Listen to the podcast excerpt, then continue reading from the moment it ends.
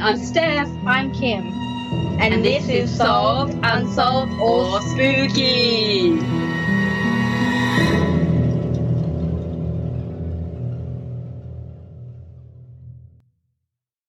Hey, true crimers, how are we all? Hey Hope, everyone.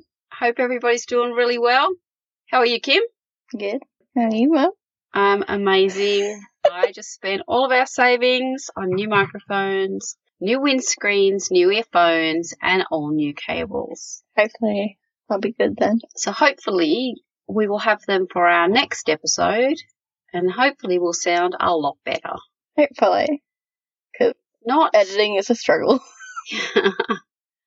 yeah, hopefully. Sorry if you hear barking. Yeah, it's just the crazy boys. Okay. All right. Well, that's all I've got. So it's your story. Yeah, my story today, and there's just no stories out there that aren't horrific. So It's- trigger warning. Definitely a trigger warning. I don't think there's any out there. I was gonna say we kinda like need one for every episode. Yeah. So today's episode includes physical and sexual assault, bestiality, and murder. Ugh. So today I'm covering this terrible story of Anita Cobby. This horrific crime happened when I was just 17 years old, and I believed the world to be a fairly safe place. But I was about to find out that demons walk amongst us, monsters with no conscience and no remorse, and that any of us could be taken at any time, tortured and murdered. Oh my god, there's a white tip on my laptop. Mum, Right. I need something to get it with. Um, I don't know, you don't touch shoes or socks. Oh, Oh, my phone. kill it with I'm trying. Uh. Okay, I squished him, but oh my god, oh my god, my computer. Sorry if you are still listening to this. We don't know if you've gone. You may have gone. Oh no, Oh no, we're still going. it's still happening here. Okay, continue. All right, the white-tipped spider has now been killed, Mostly. Okay, we're good. and that any of us could be taken at any time, tortured and murdered. At the time, I lived about an hour's drive away from Blacktown, which is where the crime was committed, which was a bustling and enormous place compared to where I lived. That's an understatement. Back in 1986, Blacktown was a fast growing region. It had a reputation for violent crimes, high unemployment rates, and fast escalating crime rates. Mm. And murders occurred way too frequently. Mm. So the stats back for 1986 were uh, around 99 murders in a year. Oh really? Yeah, and you know how usually it's it's a family member or a known person Yeah. there was something like 20% of them Mm. that were perpetrators not known to them. oh, them. stranger person. yeah, which is quite horrific. That's very um, highly unusual. It is. So I think it was just like a really, really bad, bad Mm. place. I don't know. I can't picture back then Yeah. because I was Not nowhere born. near being alive.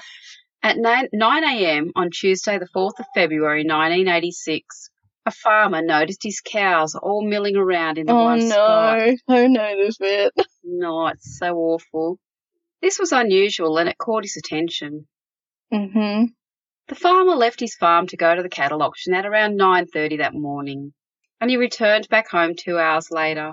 As he was driving in the driveway, he glanced over to the paddock that he called the boiler paddock, and he once again noticed that the cows were all standing together. Later in the day, he noticed them still all standing in the same area. And having never seen this behaviour before, Mm. he decided to get on his motorbike Oh, and God. go and check it gonna say you always know when your animal's are acting weird. Yeah, yeah. Mm. And- And cows are super sensitive creatures They too. are. Could you so- imagine those poor creatures? Mm. And the horrific scene that he found would be etched in his mind for all eternity. What he found was a female body. She was naked and laying face down in the grass and dirt. Farmer left immediately and called the police. The police response was incredibly fast, Good. and they arrived on the scene within minimal time. Mm. Police questioned the farmer. They asked if he'd seen or heard anything out of the normal. And the farmer had. But he could not remember if he'd been woken on Saturday night or the Sunday night, Mm.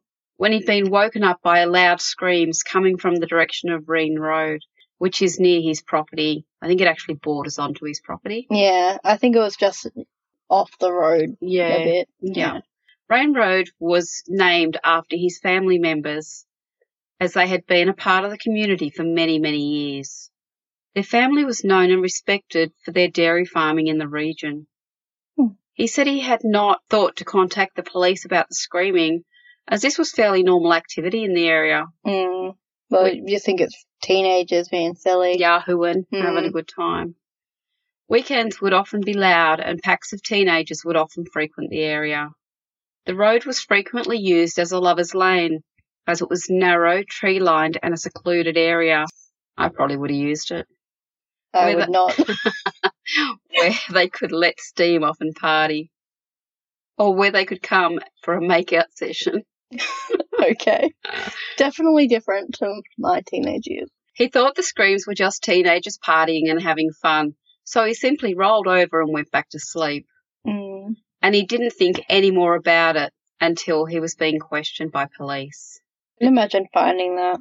Ah, It'd be horrendous. Just no. Especially if you're you like not prepared for it. Like No. you're just like, oh, what are my cows doing? Maybe you thought he had a newborn baby yeah, or like a dead calf or cow. something, which Yeah. is what you usually think. Would usually expect to find. Mm.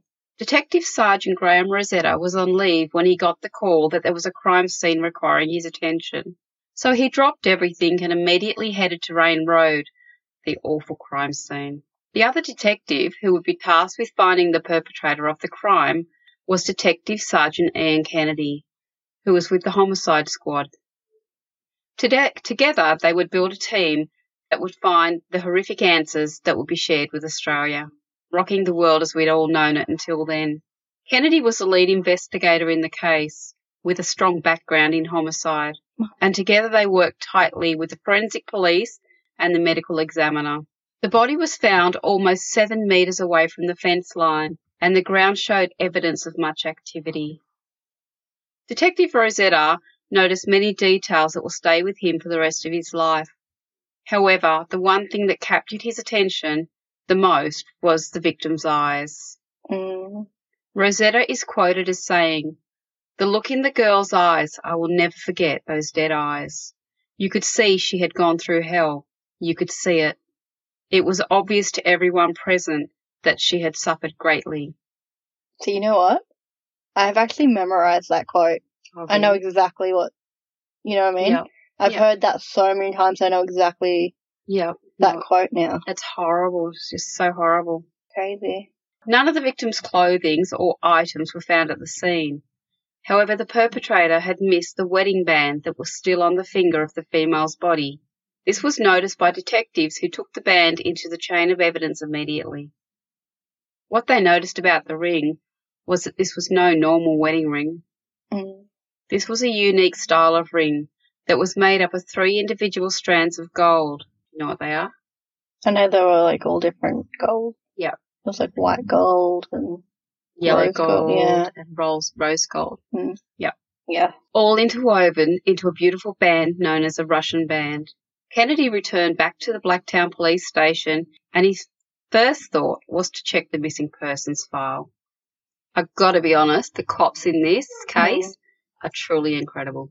You'll notice throughout the entire investigation, absolutely amazing police work. Mm. Yeah. Actually, there's some things in it. I was like, oh, it's really smart, really yeah, clever. really, really smart. Yeah. Really very impressive. To see if there was anyone reported missing that matched what they had found. A match was quickly found. Mm. The report had been filed by Gary Lynch, the father of a missing 26 year old daughter who had not returned home from work. Gary had left a photograph of his daughter with the report, and Kennedy knew immediately that this was her. Mm. You'd only have to see her beautiful hair. Oh, she was absolutely gorgeous, Ah, she was and she was a beautiful person. Yeah, she was just a standout. Her name was Anita Cobby. Kennedy made the call to Gary Lynch and requested a meet-up. Kennedy and another detective organised to meet up at the Lynch home so that Gary could review the ring. Mm. How would you be? Mm, no. Like, your daughter's missing, the cops are coming to talk to you. It will be so scary. Mm. It'll be so awful. Be worst nightmare. Ah, Upon arrival at the home, Gary and Grace Lynch and her parents and Catherine Lynch, her sister, were waiting with desperation for the police to arrive. The group all discussed Anita and the situation, and detectives learned the following. Anita was born on November 2, 1959. She was the oldest of the two daughters, and Catherine thought very highly of her older sister, who she saw as a role model. Catherine and Anita spent much time together. They were a very, very close family, Mm. and Anita was a kind, generous, and caring soul. The family shared much about Anita, and detectives learned that Anita loved shopping with her younger sister, and that she had a love for drawing. She was so passionate about this that she could draw for hours and hours. Her father, Gary, was also a graphic artist, and it seemed that they shared their love for the arts. That's nice. It is nice, hey? Mm. She also has a lot in common with her mum. That's good. They were just so, so close. Yeah. Anita had attended Evans High School in Blacktown, and she was a dedicated student who always strived hard, leading her to be a top student. Then in 1979, Anita entered a beauty pageant, where she was the winner of the pageant and crowned Miss Western Suburbs. Anita could have embraced this lifestyle and become a model, as she possessed incredible grace and both physical and inner beauty. However, Anita had a greater calling. She had an empathy for others and enjoyed helping and caring for them. So she chose to follow in her mother's Grace's footsteps and decided to become a nurse. How beautiful is that? Mm. Anita started her training that year, moving to the nurses' quarters at Winston Lodge, which was only a short distance from the hospital in central Sydney. This is where Anita met John Cobby. John was three years older than Anita, and their love for nursing destined them to meet. John Cobby was not as interested in schooling as Anita had been. However, he did well enough, and his grades were considered acceptable. When John left school, he, like many, didn't know what he wanted to do with his life. So John and his girlfriend at the time took a gap year, as many Australians do after finishing high school. I'm sorry if you can hear Dexter. He was just making noise. Sorry, Dexter's being very vocal. And they embraced their desire to travel the country. They did this for a year, with John working odd jobs and surfing most of the time. John's family were ready to relocate, and John followed his family back to the Central Coast. John was pretty tight with his family as well, Mm. which is really good. He spent the first three weeks looking for employment. He quickly found a job at the Gosford Hospital in the laundry, but this was hard work and very repetitive, and John grew quickly tired of it. So he applied for a better paid and higher up position of a wardsman. The manager told John that he was not big enough to be a wardsman because he's only little in stature. Yeah. However, he did have good enough grades to apply to be a trainee nurse. Lucky for John, a few days later, a position became available, and John was successful in attaining it. John embraced his new path and grew to love nursing. He found it to be the right fit for him. However, one day he had an argument with his boss, so he quit and he decided to go back to travelling, working, surfing around the country. John did this for a while and then decided it was time to embrace nursing again, and he applied for a position in Sydney Hospital, where he was successful. This was when John moved into the Winston Lodge, and a twist of fate would facilitate Anita and John's paths crossing. John, aged 23, first saw Anita, who was 20 at the time, and John recalls the first time that he laid eyes on her. I could see these ringlets of hair everywhere. God, she was beautiful, and I thought far too good for me. John was convinced that she would never be interested in a guy like him. So he started asking around about her. His digging made things worse as he found out that she'd been Miss Western Suburbs. This cemented his thoughts that she would never be interested in him. John believed John believed that Anita would not even notice him, let alone look twice. However, one day they started talking and Anita seemed to want to continue the conversation. This was when John asked Anita out, and to John's surprise, she responded with a yes. A few days later, they would go out on their first date to a Lebanese restaurant called The Prophet. They had their second date at The Prophet the next night and soon became regulars at the restaurant. John and Anita frequented the restaurant that often that they became friends with the manager, Michael Sowry, who said the couple was smitten with each other. Anita and John's relationship flourished, and a little over a year into the relationship, they decided to get married. The big date was set for March 27, 1982, and Anita, adding to all of the excitement, made the announcement that she was pregnant. Both of them were so excited at the thought of the wedding and the birth. However, only a few weeks later, Anita sadly lost their baby, devastating them both as they both wanted children. Their wedding, however, still went ahead, with John saying it was just your typical Australian wedding, nothing pretentious, just two people in love. They chose not to have a honeymoon and used their savings instead to rent a property to move into. The unit was close to John's family home, but this was good for Anita, as she had a close relationship with John's mother and sister. She would visit Terry, John's mother, and sister Gaynor often and spend time with them. Anita continued her work at the Sydney Hospital, and her reputation for being an empathetic, caring, and kind nurse was known by all. It was said that she took the time to get to know her patients and really cared about them. John, however, worked as a temp nurse, where he would work in a range of hospitals, this was because the pay was better. Anita and John still frequented restaurants and concerts, and because John loved the ocean and yachts, they bought a sailing boat where John could enjoy sailing and Anita could enjoy sitting on the deck, soaking in the sun with the two dogs that they owned. In 1984, the couple made some life changing decisions. This was because John was becoming a little restless. He was always interested in the idea of training horses. And he had a cousin in Coffs Harbour who would help him make this dream come true. John asked Anita if she'd consider making the move to Coffs Harbour, which was over 500 kilometres away, and she was only too happy to follow her husband. John was very motivated to make this dream come true. He worked of a night as a nurse, and during the day he trained three horses, while Anita was also working as a nurse. This new routine became daily life for the couple. And a year after moving to Coffs Harbour, John placed a bet on one of his horses, landing him a win of $10,000. Oh, nice. I know, hey, must be a good horse trainer. John asked Anita what she wanted to do with the win, and she said she wanted to travel. So off they went. They headed to the United States first Los Angeles, then New York, before going to Italy. Hmm. They travelled till they ran out of money and then had to return home back to their normal lives. By mid 1985, they were back at work and John was happy because he spent years Hmm. travelling and having a great time and now he just wants to settle down. Hmm. However, Anita wanted to keep travelling. John was ready to start a family. But Anita wanted to see what was out there in the big world. She had a taste of it and just wanted to keep going. Hmm. This caused a bit of a rift with the couple, and they both realised that they wanted different things.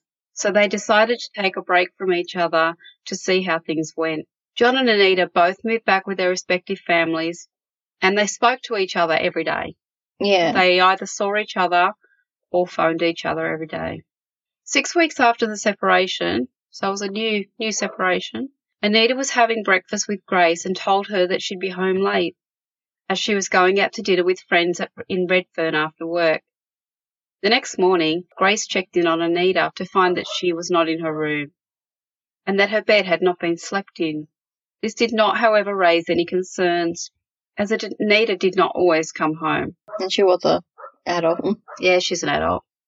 And after discussing this with Gary, they thought nothing of it Hmm. until that afternoon when they received a call from the Sydney hospital. Anita's boss was looking for her as she hadn't shown up for her 1:30 shift. This was very unusual for the dedicated and reliable nurse. Gary and Grace became immediately concerned that something had happened to her Hmm. because she always told someone where she was and she would never miss work. At 6:30 p.m. on the 3rd of February, Gary Lynch reported Anita as a missing person. He was carrying a photo of his beautiful daughter, whilst Grace was at home calling all of Anita's friends, trying to locate her. At 8 p.m., Grace called John Cobby at his mother's house. Terry, John's mother, answered the phone, and she passed the message on to John, who was at Anita, his and Anita's favourite restaurant. John was there having dinner with his father and a friend. John called Grace back immediately, and she asked him if he was with Anita, to which he responded no. He said that the last time he'd spoken to Anita was on the day before. He'd asked Anita if she wanted to spend time together after work, but Anita already had dinner plans. And she'd told her parents that she'd be home after dinner, so declined his offer. I did read somewhere else Mm. uh, later that he'd also offered to pick her up from work Yeah. that day as well. John knew straight away that there was something wrong. He knew Anita and that she would not just disappear and not tell anyone where she was. Mm. He left the restaurant immediately, dropped his friend back home, and drove towards Anita's house, buying a bottle of scotch on the way. When he got to Anita's home, he poured John poured a scotch for both himself and Gary, and started asking what had been done to find her. Who have you rung? Who have you called? Have you called friends? Have you called hospitals? This was grating on Gary's nerves as he Hmm. felt he was being second guessed and being accused of not doing anything to find Anita. After a while, John did not feel welcome in the house, as the air was thick with worry and tension. It would be a horrible time. Oh, it'd be so hard. The relationships were already strained, and this was making things worse. So Mm. John left the home. The next morning, John woke up and got ready to take a previously planned trip. He'd organised to meet Anita at Shelley Beach on the Central Coast. This was about a 100 kilometres north of Sydney. Gaynor, John's sister, had booked a place for them to celebrate her birthday, and John was ex- expecting to see both of them when he got there Mm. and Anita with an explanation of where she'd been. He hoped that they could spend the quality time together that they'd planned. John was driving on his way to Shelley Beach, thinking about Anita and listening to the radio, remembering how they would sing along to songs on the radio, especially to Madonna and Cold Chisel. The music and memories were suddenly cut short by a news broadcast. John heard the unbelievable words. The naked body of a woman has been found in a paddock at Prospect in Sydney. Police are yet to identify her. Imagine that. That'd be horrifying because you'd automatically think, Oh, oh my God, gosh. yeah, like- yeah. what if it's her? Yeah. It has to be her. Like, Yeah. You, ugh. John immediately put the pieces together in his head and realised that his fantasy of Anita and Gaynor chatting happily was gone. All he could think of that this poor girl could be Anita. John frantic- frantically found an emergency phone and called Anita's parents. It took a while for the operator to put him through, as John was yelling and incoherent. I bet. You could just imagine Yeah. You'd be just frantic. horrific state. Finally, he was connected, and the person who answered the phone was a stranger who said, You have to get back here, John. Oh God. So it was obviously a police Yeah. officer. John dropped the phone and got straight back into the car and headed for Anita's home. John arrived at the home in Blacktown, walked up to the back door, and broke oh. down. Falling on the step crying, John gathered himself and went inside the house. Grace, Gary, Catherine, and her husband were already at the house with two detectives. The detectives had already shown the Lynch family the Russian band. Catherine said that it couldn't be Anita's Hmm. because it had rust on it. Oh, it was blood. Yep. However, the detective pointed out that it wasn't rust, that it was in fact blood. John was shown the band and immediately recognized it as Anita's. Detective Kennedy asked John to identify Anita's body, and he said that he couldn't. He just, he just physically couldn't do it. Hmm. Grace said she would do it as she was a nurse and she'd seen hundreds of bodies. However, Kennedy would not allow this. He could not let her see her daughter's body in the state it was in. So the only other person who could do this was Gary, who accepted. At Westmead, Gary laid eyes on his daughter and his legs buckled. The t- detectives caught him before he fell. He gave a positive identification and said, I wish I could tell you it's someone else's daughter, but it's not, is it? Kennedy was brutally honest with Gary, telling him this was just the beginning, just one step in the long road ahead, Hmm. and that the media would be surrounding them. That'd just be awful. Yeah. Kennedy asked Gary to talk about Anita as much as possible and to use the media to their advantage. He also advised Gary that everyone would need to be questioned in relation to this awful crime. Hmm. Well, you can't rule anyone out till you've interviewed them and Questioned them. questioned them No. alibis. John Cobby was the prime suspect. You know what they say. The, The husband, did, it. it. and John was asked to attend the police station for questioning with Kennedy. John had no idea what to expect, but went along anyway. Mm. They sat down in a small interview room, and the questioning started. At first, simple ones about their early life together, their marriage, and then their separation. But then it got into the harder ones. He was asked where he was on the night of the murder and the day after, responding with at home on the evening and out to dinner the following day, where he first found out about Anita's disappearance. Kennedy was pushing John about the separation, asking if it was Rocky. John responded that they were trying to work it out and get back together. Kennedy asked, Did you kill her? John felt dizzy Mm. with the constant and continual barrage of questions being thrown at him. He stopped answering the questions as his head was spinning. He was then pushed into a wall and being accused of murdering Anita. And his answer was, Yep, I must have done it. I did it. Yeah. I must have. So sad. There had also been a tip off earlier by someone telling police to look into John Cobby.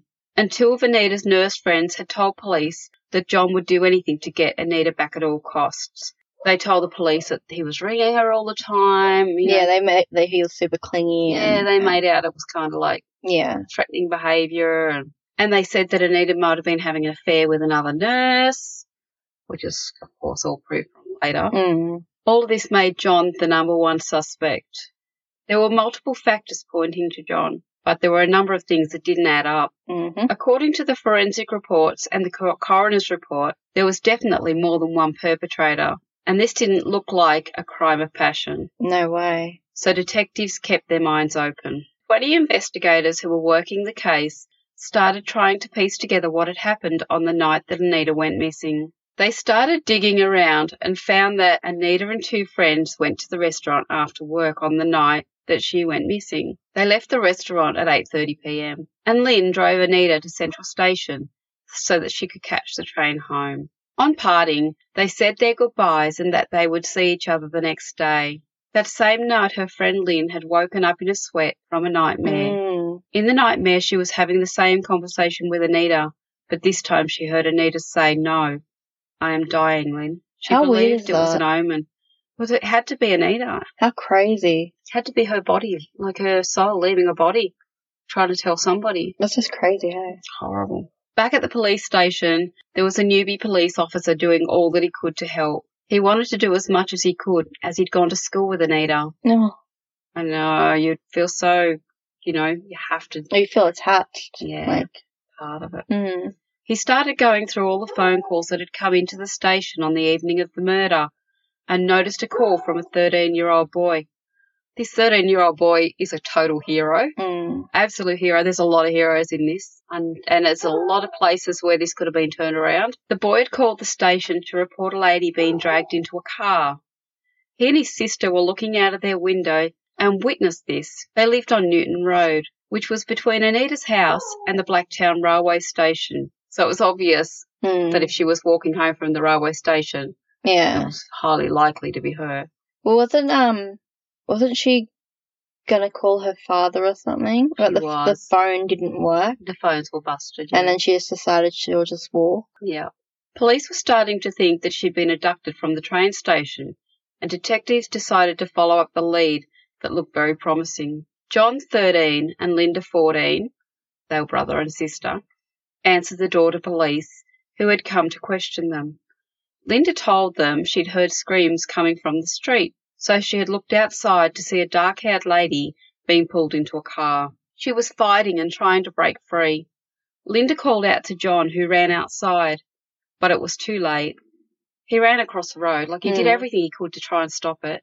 The car was already speeding off in the direction of Reen Road. John then ran inside and called the police. It was about this time that their older brother Paul and girlfriend Lorraine pulled in the driveway. Linda and John told them what had happened and what they had seen. Linda had told them it was a dirty white car, and John had described it as a Holden sedan, white with a grey undercoat, and that it had taken the girl and headed in the direction of Reen Road. When Paul and Lorraine arrived at the secluded spot on Reen Road, they saw two cars There was a red sedan and a car exactly like John had described.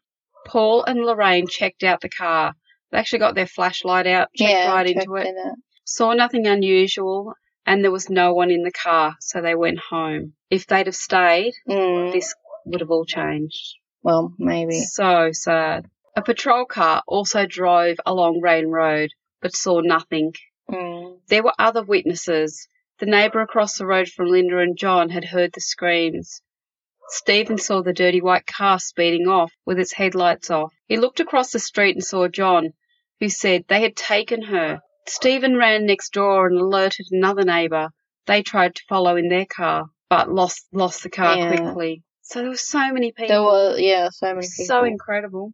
Another lady next door had seen three to four men taking a lady off the street, but could not identify her as being Anita. Anita would normally call her father for a lift home from the station. However, she was unable to as the 12 phone booths had all been smashed on the, this particular evening. It's crazy, eh? Like, what kind of losers do that type, type of thing? If that hadn't happened in the first place, Oh, she would have just been okay. it's just crazy. Yeah.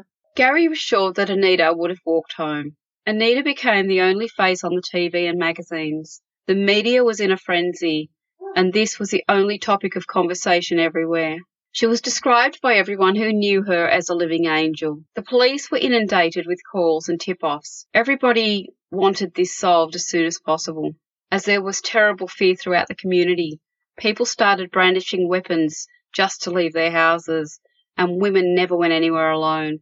John Laws, who was a very high profile radio announcer at the time, who never shied away from the truth, and he was appalled by the entire situation and felt that the public had the right to know what was walking amongst us. Hmm. And he shared over the airways Anita's autopsy report in all of its graphic detail. Oh, wow. There were a lot of people angry about that.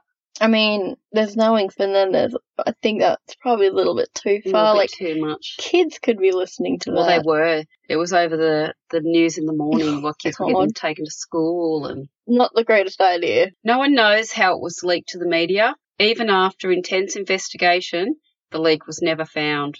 A reward of $50,000 was offered and doubled only days later. With no direct leads, police decided to reenact Anita's last trip on the train. Mm, I thought this was clever. Yeah, there's a lot of really Mm. clever stuff. They got police officer Debbie Wallace to dress in clothing similar to Anita's. Debbie started at Central Station at 9:12 p.m.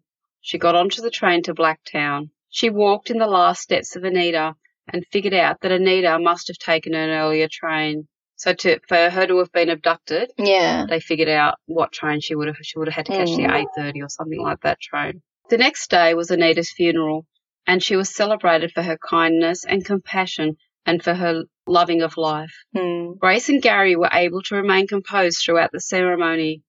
However, John was not. John had to be held upright during the service, and when her coffin was carried from the church, he yelled, Don't take her away from me. Please don't take her away. John was sedated Mm. and did not cope with it at all. He had to be carried out. John, by this stage, was ruled out as a suspect, and everything he said had checked out.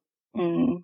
No, he definitely didn't do it. Yeah. He had never been a big drinker and found drugs utterly repulsive, but all that changed the moment he learned about Anita's death. After the funeral, John said all he wanted to do was feel hurt and die. He soon, soon turned to alcohol and drugs as a way of dealing with his loss. The next day, the February the 11th, Detective Rosetta was told about a tip-off that the car that they suspected was involved in the abduction was stolen by three men. hmm Mm. They were John Travers, Michael Murdoch, and Leslie Murphy. He was also told that the vehicle was stolen on the 2nd of February, which is the night of the murder. Mm. Bit of a coincidence. Bit of a coinkydink. This, along with the many calls suggesting that they look into John Travers, was well and truly pointing them in the right direction. hmm Travers was from, from a poor family, as were the Murphys and Murdochs. They all came from similar backgrounds. Yeah. He was 18 years old and from a town called Doonside. He'd been subjected to physical abuse for most of his life, and he was known for his heavy dr- drug use and violence against others. Travers had previously been charged for a rape against another man in Western Australia, Mm. where he'd held a knife against the victim's throat as he perpetrated his act. Detective Kennedy had also heard many rumours about Travers, One that stuck out. I think I know what one you're going to say. Is it the most disturbing thing ever? It is disturbing. Okay. Was that on his 18th birthday, John Yeah. Travers? This I've read it. two different things actually. I've read that he raped a sheep, and I re- read that he raped a goat. I've in- heard the sheep one a lot. Mm, in front of his mates, with a knife to its neck the whole Yeah. time. And while in the filthy act of raping the sheep, he slit its throat, then cooked it and ate it. I have no words for that. John Travers was known as a ringleader. Michael Murdoch, one of the weak little followers, was aged 18. Les Murphy, another cowardly follower, was aged 22. And the three of them were always together. On Sunday, February the 2nd, the trio went to a party and they left the party disappearing for a long time. When they got back to the party, hours later, none of them could offer the same story as to where they'd been. The police kept this lead quiet so that they could get them before they fled town. An investigation was really ramping up, and they now worked with informants and undercover cops. The teams were surveilling all three homes by this stage, wanting to pounce. Les Murphy appeared at Travers' home, and this gave the police a lead on the others. The task force broke into two groups, one led by Kennedy and the other led by Rosetta. The two teams headed to two different homes and used a tactical response team for backup. Kennedy's team headed towards Doonside, where they broke down the door with a sledgehammer. I love the power. Inside, they found Les Murphy hiding inside. He did not resist arrest Hmm. and he did not ask for a lawyer. They found a stolen car, but it was a different one.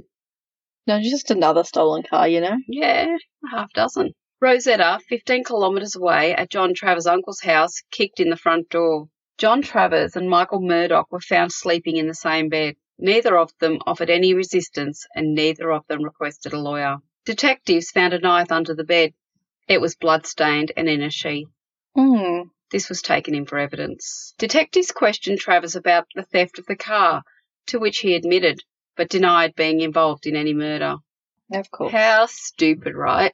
Obviously, this lady's been kidnapped in this car, and Mm. then there's an outcome. You would not admit you took the stupid car. When Michael Murdoch was questioned about the car, he also admitted to his involvement, but denied being a part of any murder.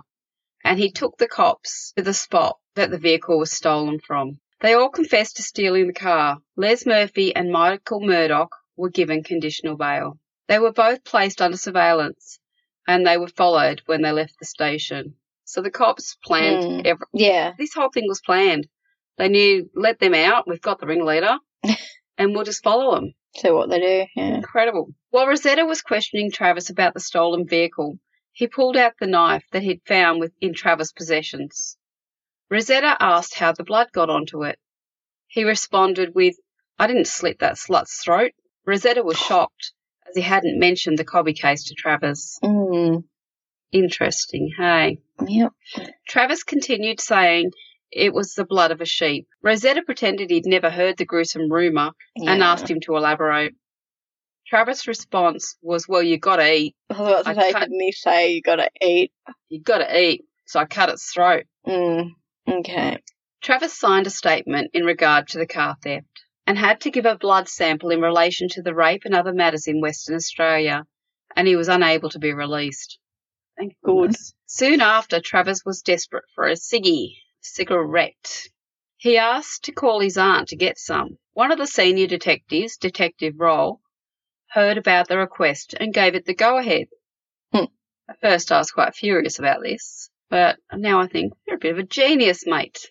The call to the Travers Auntie was made at 5 p.m., and it was a detective that spoke to her, not Travers. Hmm. His auntie immediately broke into tears and told the officer that she needed to speak with him about Travers and his behaviour towards women. He hadn't slept for two weeks, and she was sure that Travers was involved in the murder, and she knew she had to talk to the police. Hmm.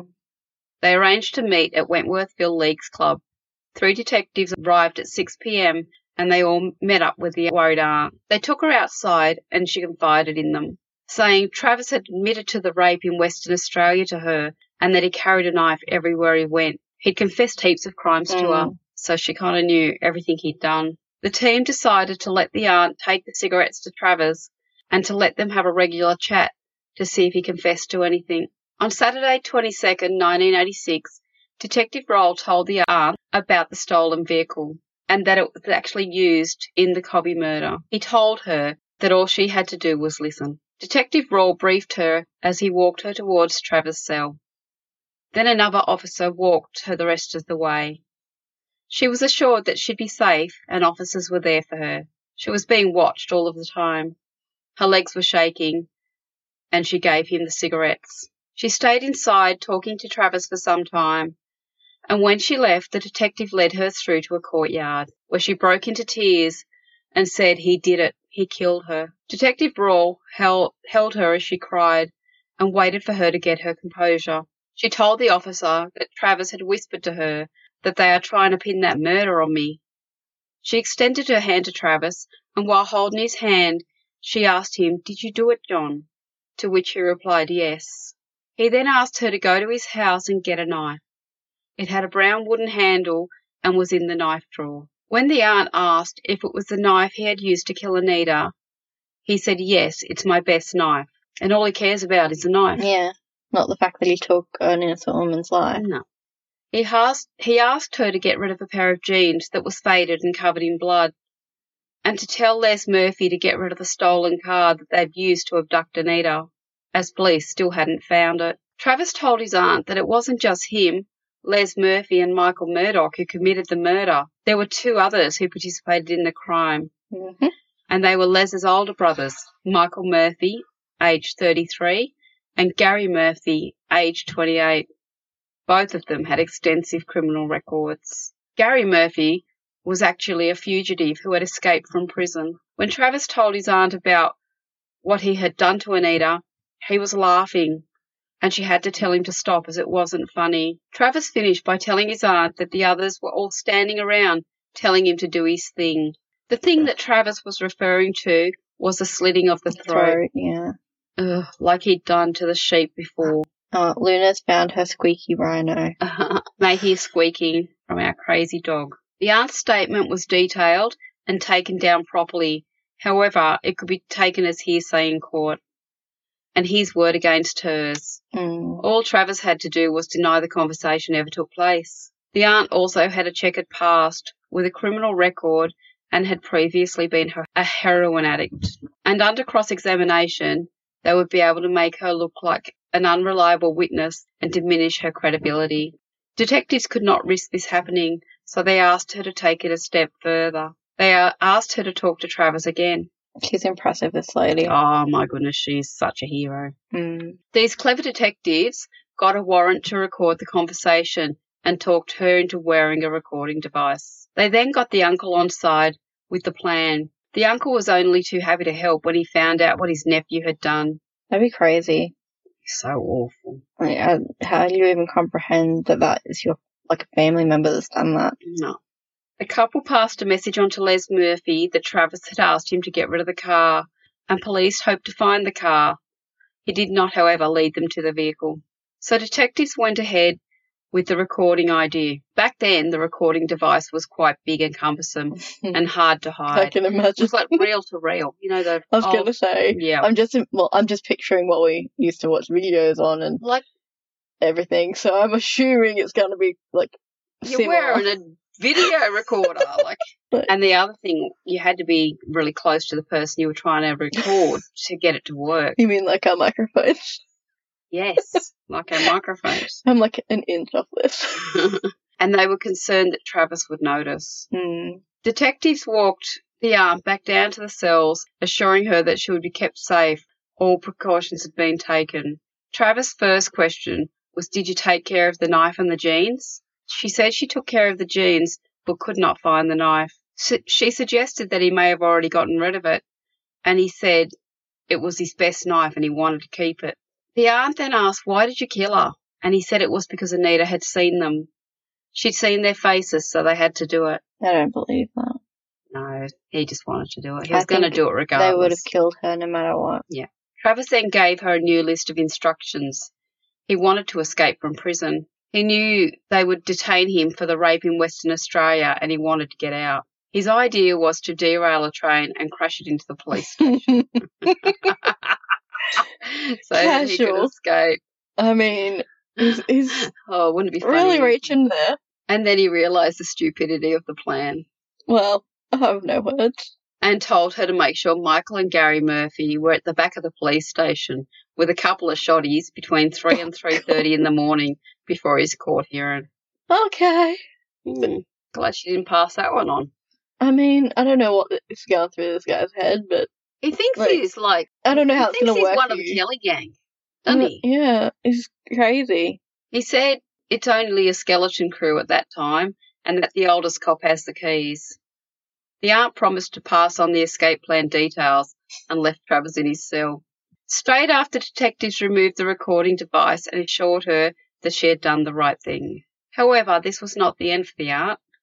The next day, they asked her to get up, wired up again and have a chat with Michael Murdoch. Once again, she agreed. Murdoch had been under police surveillance since the beginning of the investigation. The police were sure that he could lead them to the other Murphy brothers. Murdoch knew the aunt well, and she approached him, hoping he would spill any missing details. However, he didn't tell her anything, except that he might be leaving town soon. Yeah, I don't think so. Yeah.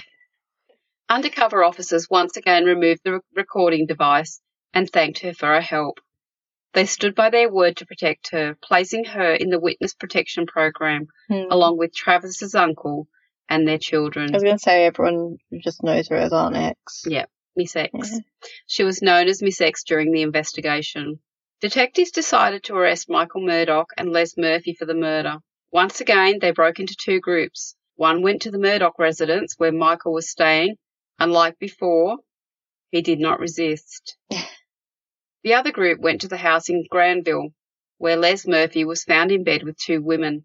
He did not resist once again. Police then went to Travers' house, where they conducted a thorough search. Here they found the faded jeans mentioned earlier and a number of knives that were still sent for testing. Back at the police station, Les Murphy and Michael Murdoch were questioned again. They both admitted to being present at the murder of Anita Cobby, but claimed not to have taken part or even seen the murder. Of course not.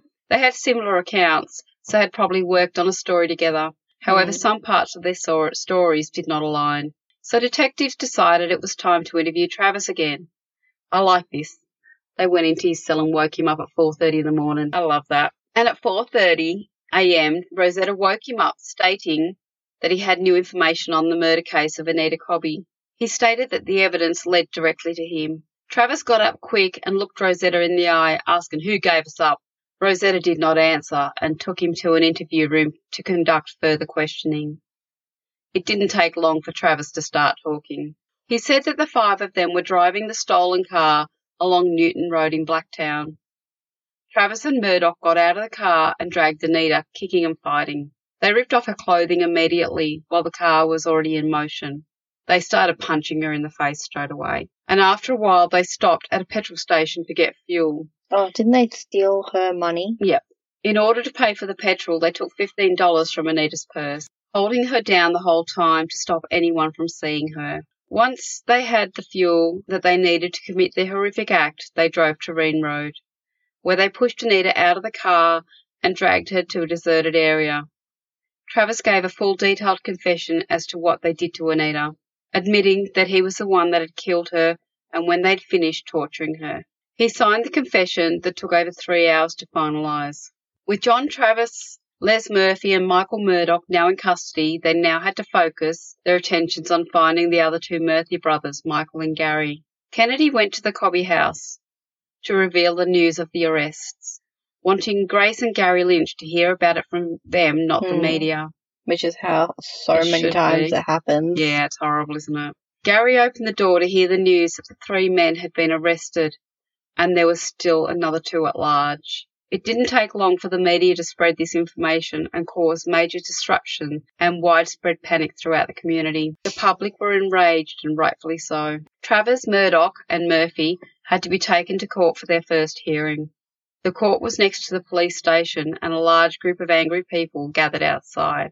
I was gonna say just everyone outside telling them they should die. And, Yep, it was bad. yup.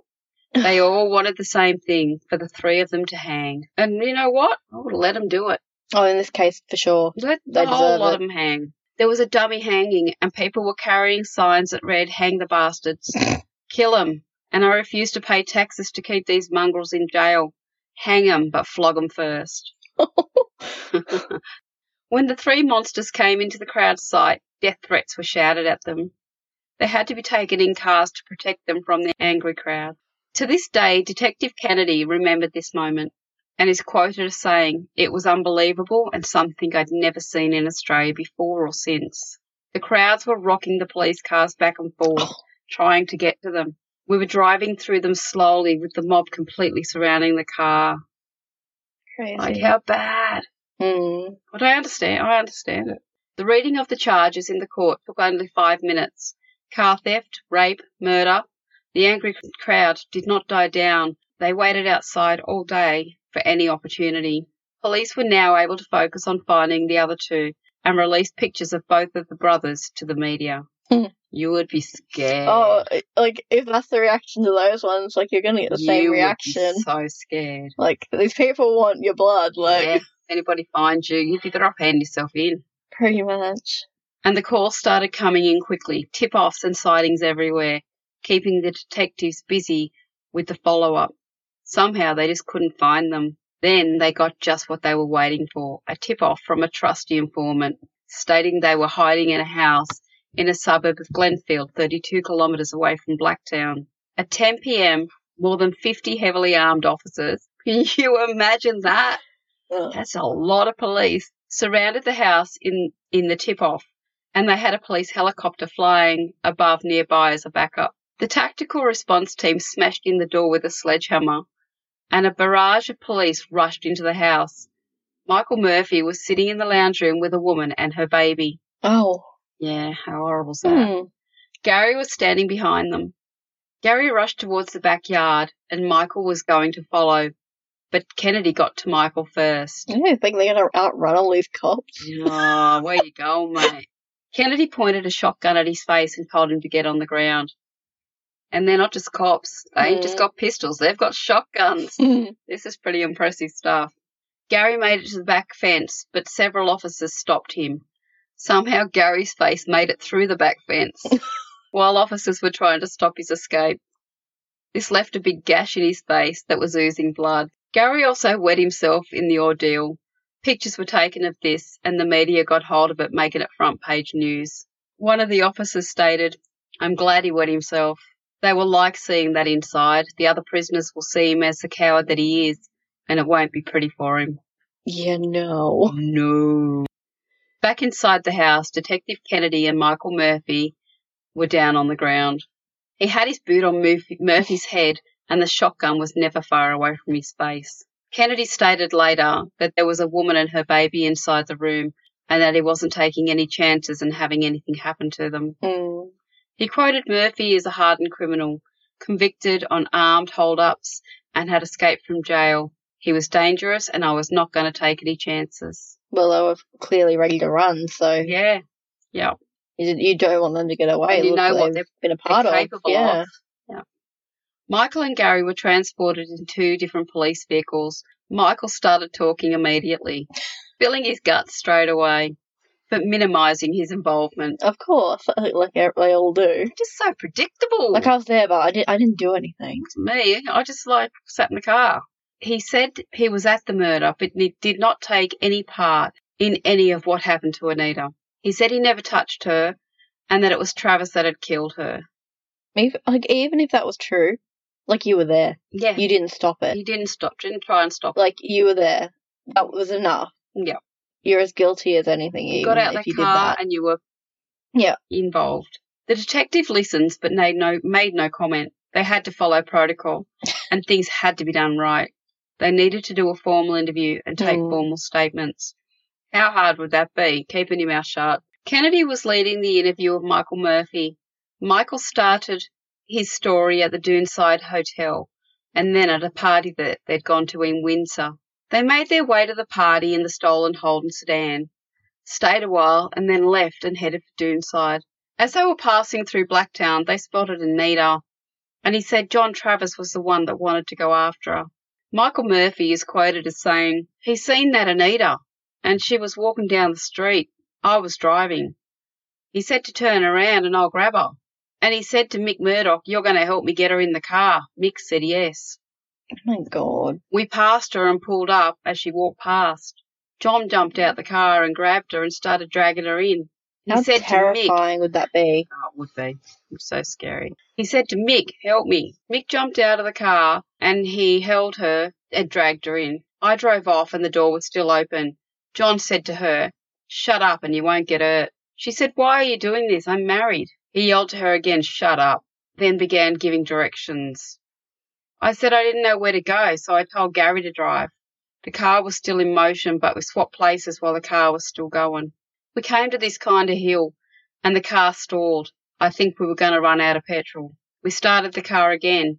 John and Mick pushed the girl onto the floor and told her to be quiet. It was this at this point when they arrived at the petrol station and stole fifteen dollars from Anita's purse to pay for the petrol. They continued their planned journey to Reen Road in Prospect. They punched Anita repeatedly, breaking her nose and both her cheekbones, before forcing her to perform fellatio on all five of them. Ugh, disgusting. Michael's statement continues, quote, Les said there's a car parked down in front, so Mick said to take her into the paddock. There was a fence. Mick went through the fence. John grabbed hold of her and started pushing her into the fence. Talking about barbed wire fence. I was gonna say it was barbed wire. Yeah. And from past experience, Oh, wire, Oh my Like- gosh. trying to miss it, Yeah, it know. hurts Yeah. so bad. Like, Yeah. and you're actively trying to miss it. Yeah. But when you're getting dragged through that, oh, and you don't have a choice but to be dragged through it, I can't imagine how many like lacerations and cuts and just blood everywhere, Gosh, just and how much pain that would be, and you'd be so terrified. yeah. Like, oh, This hero went on to say, I lifted up the wire so she could get through. yeah, I don't even believe you, mate. No. As she was going through, Mick grabbed hold of her hair and said, Don't look at anyone. Hmm. Michael Murphy claimed that he was the only one that didn't rape Anita, as he couldn't get an erection. That's because he hasn't got a penis. Like, does that even make it any better? Like, no. like you just kidnapped this girl, pretty much just like tortured her, Ripped going to through pieces. a barbed wire fence, and like the whole situation, like, uh, no. They got scared when they saw the headlights of an approaching car. I wish they just left. So that's probably those boys that have come oh, looking for looking her. for uh, the yeah, I didn't even think about that. Oh, it's terrible putting all the pieces together, and they forced Anita further into the paddock so that they would not be seen. so sad. It's so sad. He claims that they left her naked and unconscious and started to run, all except John Travers. So at that point, Hmm. four of them are running away yeah, because of the car that's come. But but car, he was still there. the car kept going. So his exact words in regards to this were John sang out to come back. I looked back. I seen John had a hold of her arm. I think he was trying to drag her. The car went straight ahead, so we started walking back up. She looked unconscious, and John said, I'm going to cut her throat. I said, No, let's leave her. John said, No, she's seen us. I said, No, come on, leave her. She had her head down, leave her.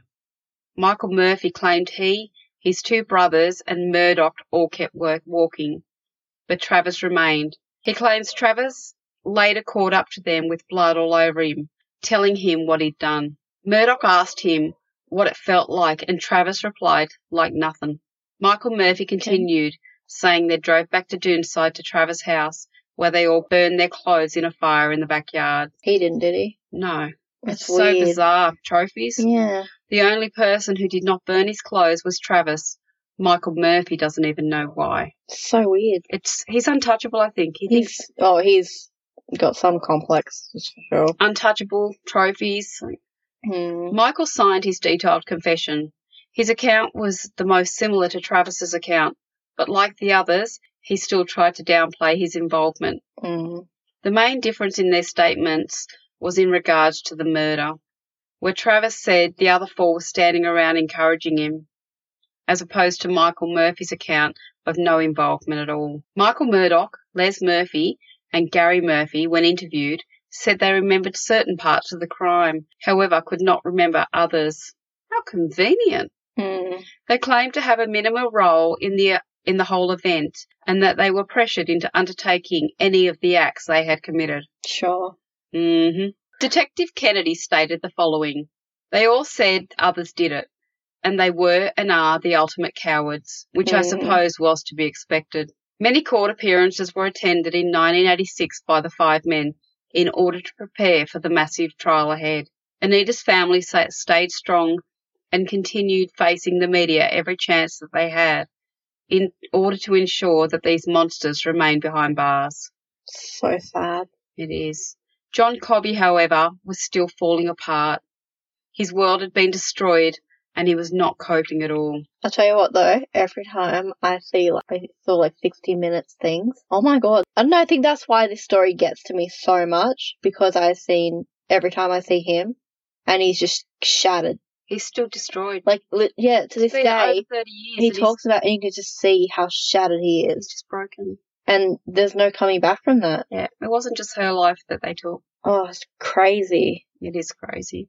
After the funeral, which had taken all of his strength to get through, his family decided the best thing for John was to send him away. They thought that remaining in Australia could only do him more harm, as the media coverage was everywhere. John moved to Michigan to get away from it all, as he was no longer a suspect. It was rumoured that Kennedy had protected John Cobby from the media by telling them to leave him alone. Oh, When- he wouldn't have coped. He wouldn't. Oh, no. When John Cobby had confessed to killing Anita, he believed that he had, not because he could remember doing it, but simply by not being there to protect her. John's friend in Michigan was a psychologist, and it was hoped that he could help John. But this was not the case. No. John spent his days drinking heavily and snorting cocaine and doing heroin.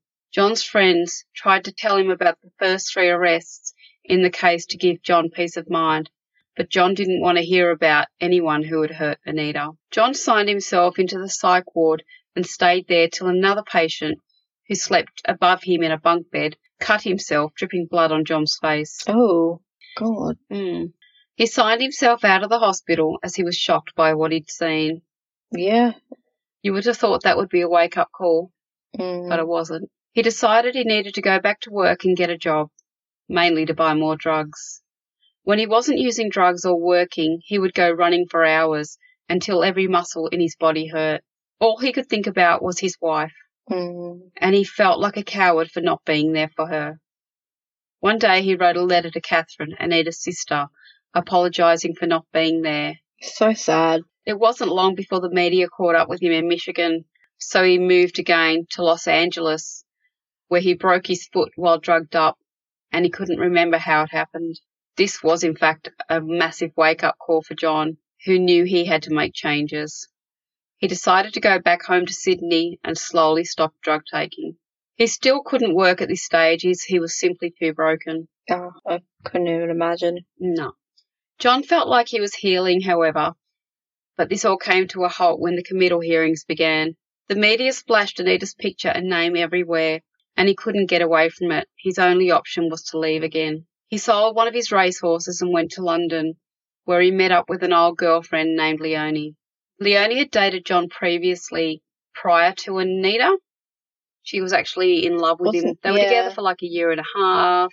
They were in love, and um, she couldn't handle seeing him with Anita, Mm. so she'd moved out of the nurses' quarters. So they stopped crossing paths because she just couldn't cope. A few weeks after Anita and John's separation, John ran into Leonie at the horse races and she left the country for London shortly after this meeting. Leonie called John to check up on him. They had stayed in touch while he he was in Michigan. Leonie wrote to John asking him to visit in London, and he did. They started a relationship, however, she felt guilty because of Anita's memory, and he felt paranoid and depressed because of his love for Anita. Leonie stated, Throughout the whole time of hearing of Anita's death and being with John, I experienced very strong feelings. I thought, I love John, but I was only there because of what had happened to her. I used to think often of the terrible things that those men did to her. It was like she was in my head all the time, too. I used to have a lot of dreams about her as well. It took a long time to rid myself of those obsessive thoughts. John and Leonie did find happy times together, though. John did find a job training horses, which was his passion, and after a while, John wanted to return to Sydney with Leonie, but instead bought tickets to Bali. He'd gone to Bali a number of times with Anita before, and he felt guilty being there with Leonie.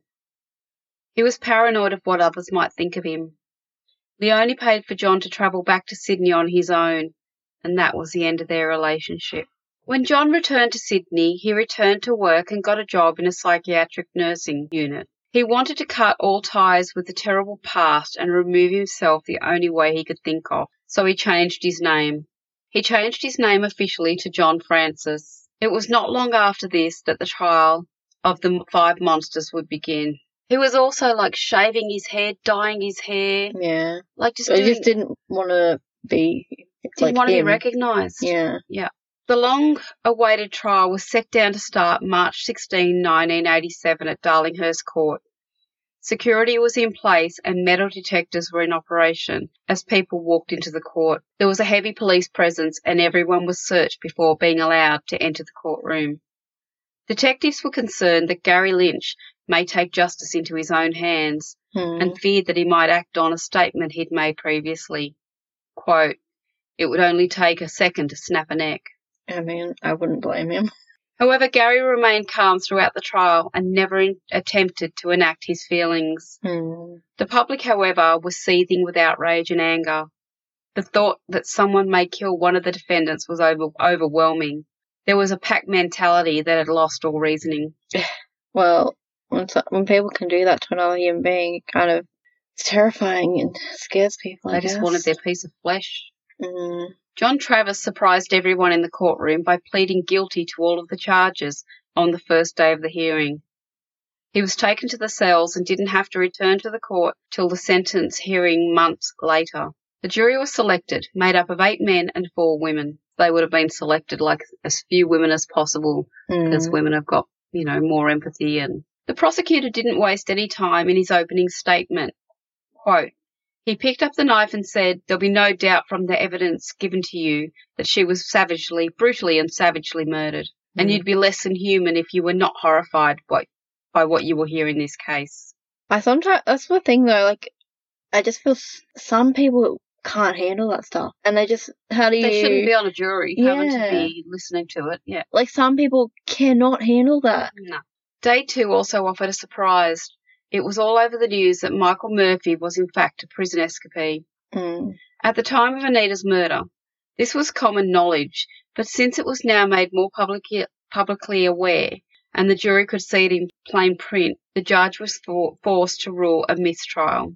The new trial started a week later. Gary Lynch had to testify for a second time, but remained strong and stoic. The media now started to focus on the relationship that one of the defendants, Gary Murphy, had with his lawyer, Lee Ah. Johnson. She had requested a separate trial for Gary, as he claimed to have, have no involvement in the whole incident, and he gave a new statement saying that he left the group before the abduction, rape, and murder of Anita. This was an unsworn statement that Mm. contradicted his previous statement. He could not be cross examined on this statement. Lee Johnson put forward that all previous statements had been forced and given under duress, police duress, and Yeah. stated that police had fractured his jaw in two places during the arrest. Only two. I think that might have been the problem. The fact that she stood by her client and was around his age led to rumours that she was in a romantic relationship with the defendant. In her defence, Lee Johnson had this to say I was committed to my client no matter what I thought of him. I always have and I always will be. People didn't like that, and I think people resented me for it and Kinda. treated me unfairly. None of the defendants were likable. They had extensive criminal records and were not attractive to look at.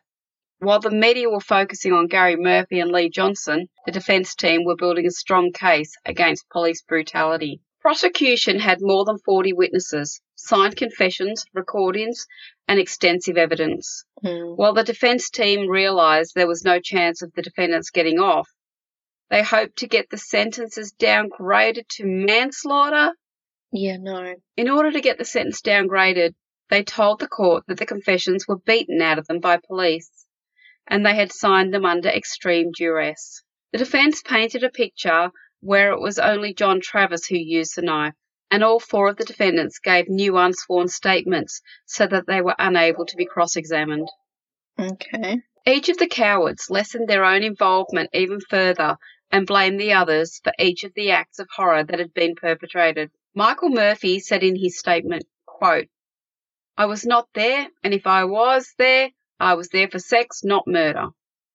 Well, even then, rotten jail forever. Yep. Les Murphy cried while giving his new unsworn statement, and Michael Murdoch said he was there, but said he was forced to be. The defense team cross examined the police about the allegations of police brutality and beating confessions out of the defendants. Detective Kennedy was asked how Michael Murphy had gotten a mark on his cheek after the Oh. arrest. I think this is one of the bits I love. I love this bit. Kennedy answered, quote, probably when I had my boot on his head yeah. as he lay on the floor. The defense were unable to pin brutality on the detectives involved in the case, as their actions were proved to be justified in the circumstances. During the trial, Easter came and went. Kennedy walked into the courtroom and saw four small Easter eggs on the table of the defendants. Ah, this is a bit I hate, Uh, but love at the same time. yeah. he asked Lee Johnson who the eggs were for, and she said it was a token of generosity for the defendants. Kennedy smashed the eggs, breaking them into pieces. He said the eggs were a security risk and threw them away. Some crumbs remained, and on entering the room, Desperate. defendants ate the crumbs off the desk and giggled at each other. This group of monsters laughed regularly throughout the trial, not taking it seriously. The defense team was struck their biggest blow when the last witness was called to the stand. Miss X, Hmm. She'd already appeared at the committal hearing when Travers had tried to leap from his seat and lunge at her oh my god. but he was stopped by detectives. There was concern that this would scare her to back away as a witness and not give evidence at the trial. But it didn't. She's incredible. Hmm. she, she appeared and was a star witness. She spoke about visiting her nephew, John Travers, and the recordings and conversations they had had. The recordings were then played. That is undisputable. Mm. Directly Yeah, linking all five of them it. to have taken part in the entire incident. The jury took much longer than expected, worrying all involved. John Cobby did not attend the sentencing. He changed his name and shaved his hair. He did not want to be recognized. He was having recurring dreams that he entered the courthouse with a black helmet on and two guns, gunning down all five defendants. We've all had those dreams. The verdict was read out the next morning. Tears flowed, and they were all found guilty. All of them stood in front of the judge in the dock as he read out loud the sentence to them. Justice Maxwell, quote, The Crown firstly alleged that after assaulting and robbing the deceased and sexually assaulting her, they were conscious the fact that she could recognize them, and they therefore agreed amongst themselves that she should be killed. All the others knew that Travers was armed with a knife, and they contemplated that Travers would use the knife or might use the knife. She was lying face down when the prisoner inflicted the fatal wounds.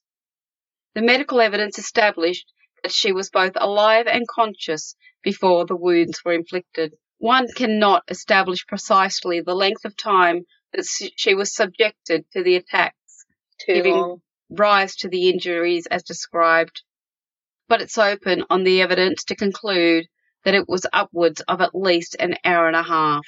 There is no doubt that apart from the humiliation, degradation, and terror inflicted on this young woman, she was the vi- victim of a prolonged, sadistic, and physical and sexual assault. Wild animals are given to pack assaults and killings, however, they do for the purpose of survival and not as a result of a degrading animal passion. Not so these prisoners. They assaulted in a pack for the purpose of satisfying their lust and killed for the prevention of identification.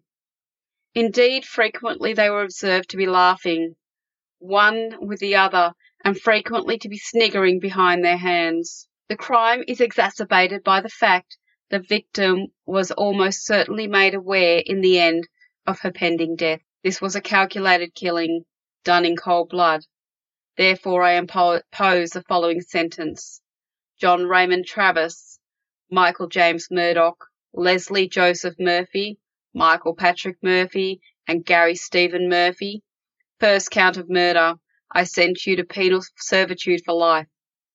Their papers were signed, never to be released, and the entire court clapped loudly. I bet everyone did. Everyone would have been ecstatic. Oh, that's, if, if anything less than that happened, Oh, It would have been imagine would have been a riot. yeah, like Yeah. there is no other sentence they could have given them. No. Not long after the sentencing, Detectives Kennedy, Rosetta, and Rawle all received commendations for their efforts in the case from Police Commissioner John Avery. This case has been established as a best practice for the Australian Police Force, as police did not just take John Cobby's confession and did not stop searching when there was no direct evidence. The investigation was swift and well organised and was over within 22 days from start to finish. After the trial, Travers, Murdoch, and the Murphy brothers fell out with each other. And although Murdoch remained loyal to Travers, the Murphy brothers all hated him because he had pled guilty and because he was caught on tape confessing. Travers, Leslie Murphy, and Michael Murphy were all sent to Goulburn Prison in 1996. Travers feigned an illness, and while he was being transported to hospital in a van, he tried to hacksaw his way out.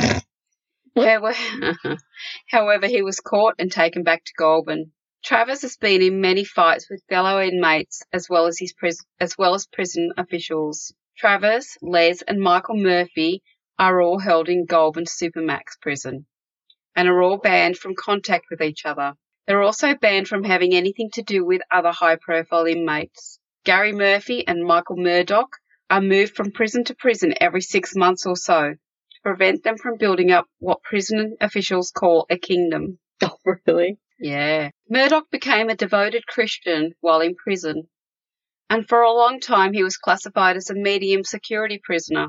But this this got reclassified to maximum security when the media got wind of it. To this day, Travers, Murdoch, and Murphy brothers are threatened regularly by other inmates, and they're often held in isolation for months at a time for their own safety. It's said that when Michael Murphy had to appear in court on a separate charge, that he was unable to sit down. He'd been assaulted by other inmates who had held him to the ground, inserted a plastic tube into his anus. They then inserted barbed wire into the pipe. Oh, okay. I did not know this about this case. I knew this a long time ago, but I didn't expect to read it. I did not know this. They then removed the plastic tubing, leaving the barbed wire oh inside his body. How apt. Now that, Oh. my friend, is karma. that would be painful. How uh, do you get that out? Oh, Grace and Gary were considering applying for compensation and they were encouraging John Cobby to apply as well. However, John thought of this as blood money.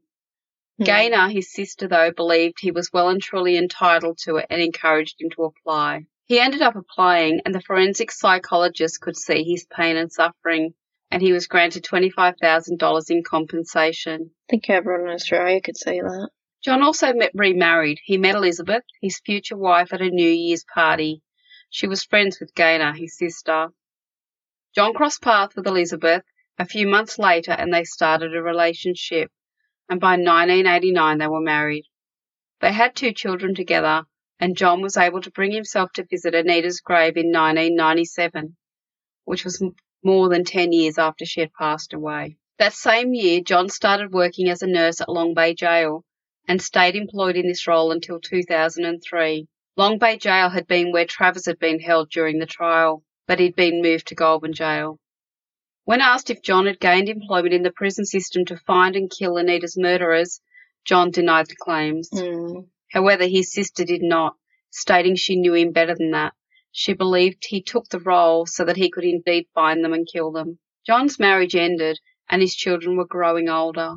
One day there was a program on TV, that was 60 Minutes, about Anita Cobby, and John let out a sob. His son Daniel didn't understand the emotional response from his father, so John had to sit down with his son and daughter and explain that he was John Cobby, Anita's former husband. In 2015, a memorial was held for Anita. John chose not to attend. He stayed home drinking heavily instead. He did, however, check the Facebook site and was touched by all the kind messages and the fact that Anita was still remembered by so many. So he posted a photo of himself and his beautiful Anita. After this, John found it easier to open up and share his story. He was involved in writing a book called Remembering Anita Cobby, which we have to get. Mm. John later changed his name back to John Cobby with the full support of his family. His son changed his last name as well. In 1993, Gary and Grace started a support group called the Homicide Victims Support Group, which aimed to comfort all those in grief. They worked tirelessly for the group until they passed away, Gary in 2008 and Grace in 2013. There's a trauma recovery centre named Grace's Place, where young people and their families can go to get help with their grief through homicide. This is named after Grace Lynch, who was the inspiration to others. Blacktown has changed forever, and the innocence has gone with it. Gary Murphy did suffer injuries after being bashed in Sydney Long Bay Jail.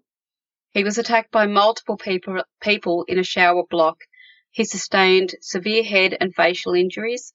He was in severe shock and he was medically attended to, but was still conscious. He never told police officials who attacked him. Mm. Michael Murphy died in jail, aged 66, in February 2019 after being placed in palliative care for his liver cancer. There are many pictures of Anita and her case in the show notes. Under pictures and additional reading, there is more, also more detail around her wounds if you would like to know more. Mm. And that's the end of my story. Yeah, that was a horrible case. Absolutely awful. But I kind of think that they keep it alive to stop other people doing it. Like, Mm. because you're not just telling Anita's story, you're telling what happens to these jerks. Yeah. And hopefully it stops other people from doing these things. Mm. How do you get five people together like minded like that that commit an act I of don't. Yeah, I don't horror like that? That's one of those cases that just gets me. Uh, yeah. Rest in peace, Anita. You're a beautiful soul. I know, and she was doing good for other people, like helping people. She was just pure, pure innocence Mhm. and goodness. That's, I swear, every time we do a cover a case, you're like, this person was amazing. They were sweet, kind. They were doing good work, helping other people, and they get murdered. That's crazy. well, I hope you guys all rot in hell. Not, not the listeners. Not the listeners, you filthy monsters in jail. I was like, wait, what? And then I was like, oh, she means the perpetrators. You guys don't go rotting in hell. Thanks for listening. See you next week. Bye. Thank you for listening. We hope you enjoyed the podcast. You can follow us at Facebook at Solved, Unsolved, or Spooky. On Twitter at hashtag or solved. Instagram at Solved, Unsolved, or Spooky. You can email us at podcast at solved, unsolved, or spooky.com. And if you want to support the show, go to Podfan and find Solved, Unsolved, or Spooky and pick one of the tiers. Thank you. Please subscribe and leave a review on iTunes.